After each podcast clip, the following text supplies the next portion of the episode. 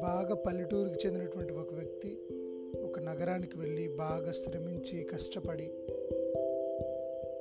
వ్యాపార రంగంలో ఒక ఉన్నత శిఖరానికి చేరుకున్నాడు.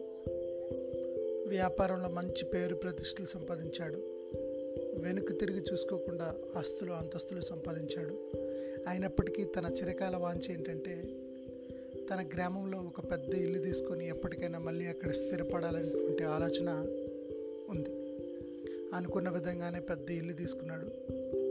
సాధారణంగా బాగా అభివృద్ధి చెందితే మన చుట్టాల్లో ఉంటారు కదా. వాస్తు చూపించండి అది చూపించండి అని.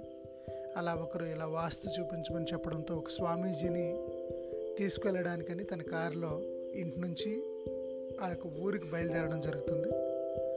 వెళ్ళే మార్గ మధ్యంలో ఈ కారు వెనుక ఒక చిన్న కారు వస్తుంది. వెంటనే ఈయన రోడ్డు పక్కకు తీసేసి ఆ కారుకు త్రోవ స్వామీజీ అడుగుతాడు ఏంటి సార్ మీది బాగా పెద్ద కారు కదా దానికంటే అత్యంత స్పీడ్గా వెళ్ళగలరు కదా ఎందుకు వెళ్ళలేదని అడిగితే ఆయనకి ఏదో అర్జెంట్ పని ఉన్నట్టుంది అందుకే వెళ్ళారు సరేలేండి అని అంటారు. అలాగా ఊరు వెళ్తూ ఉండగా ఒక చిన్న ఊరు దాటాల్సి వస్తుంది. ఆ ఊరు దాటేటప్పుడు ఈ కారుకి ఎదురుగా ఒక ఇద్దరు పిల్లలు వచ్చి సడన్గా వెళ్ళిపోతారు.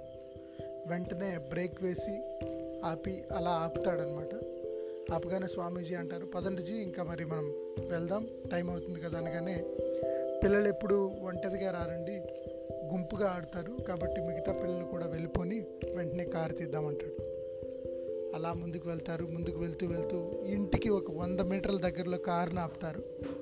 అప్పుడు స్వామీజీ అడుగుతారు పదండి స్వామి లేట్ అవుతుంది కదా ఇల్లు చూసి వెళ్ళిపోదామని వెంటనే ఈ బిజినెస్ మ్యాన్ అంటాడు అక్కడ ఒక పెద్ద మామిడి చెట్టు ఉంది ఆ మామిడి చెట్టు కాపు కాసింది అక్కడ పిల్లలు ఆ చెట్టు ఎక్కుంటారు నేను వచ్చానని తెలిస్తే వాళ్ళు అక్కడ నుంచి గెంతేస్తారు దెబ్బలు తగులుతాయి అదే నేను ఇక్కడ ఆగి ఒక హారన్ వేస్తే వాళ్ళు చక్కగా దిగి వెళ్ళిపోతారు అందుకే ఇక్కడ ఆగాను అని చెప్పడం జరుగుతుంది.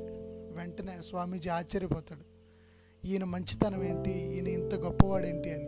వెంటనే మీరు కారు తిప్పేయండి మీకున్నటువంటి మంచితనానికి ఏ వాస్తు ఏ యొక్క సామాజిక నిషేధాలు కూడా అడ్డురావు దయచేసి కారు అని రిటర్న్ వచ్చేస్తారు. ఈ కథ ద్వారా నేను చెప్పాలనుకున్నటువంటి విషయం ఏంటంటే మంచి అనేటువంటి ఒక ఆయుధం మన దగ్గర ఉంటే మన చుట్టూ ఉన్నటువంటి సామాజిక దురాచారాలు అయితేనేమి మూఢనమ్మకాలు అయితేనేమి ఈ వాస్తు అయితేనేమి ఇవేవి కూడా అవసరం లేదు.